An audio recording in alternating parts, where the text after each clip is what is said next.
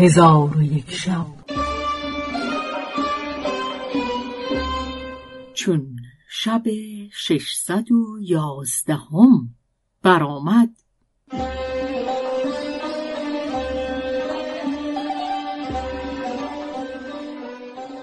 گفت ای ملک جوانبخت کهین الابتن با فرزندان عبدالودود گفت که چون پدر شما از گشودن گنج شمردل عاجز ماند. حکایت پیش من آورده و من از برای او حسابی نوشته. دیدم که این گنج گشوده نمی شود مگر به روی پسری جوزر نام که او سبب دستگیری فرزندان ملک احمر شود و آن پسر سیاد است و با او در برکه قارون ملاقات شود و از آن برکه تلسم گشوده نشود مگر اینکه جوزر بازوان طلب کننده آنها را ببندد و در برکه بیاندازد و آن شخص با آنها محاربت کند.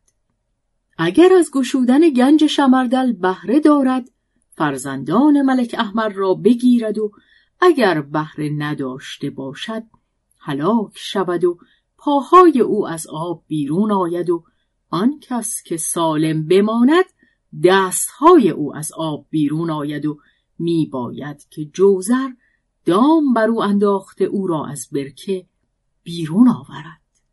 چون کهین الابتن این سخنان باز گفت آن دو برادر من گفتند ما می رویم فرزندان ملک احمر را بگیریم.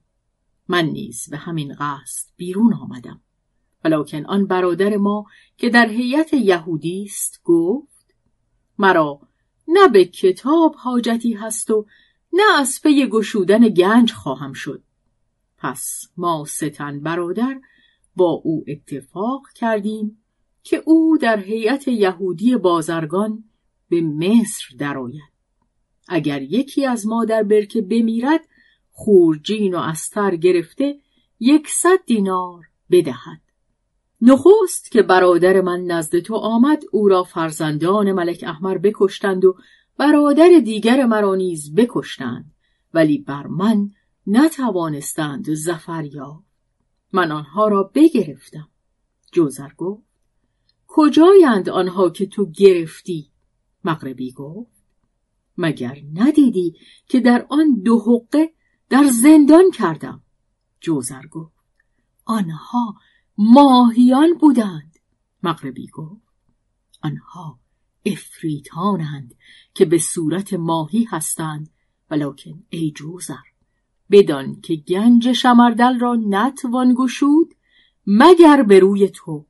آیا فرمان می‌بری و با من به شهر فاس و مکناس می‌روی که گنج بکشایی تا من نیز تو را بینیاز گردانم و با دل شادگین به سوی پیوندان خود بازگردی؟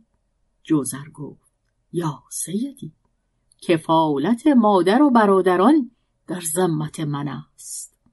چون قصه به دینجا رسید بامداد شد و شهرزاد لب از داستان فرو بست.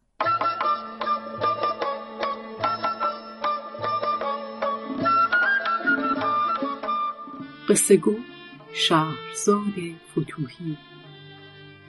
تنظیم مجتبا میرسمی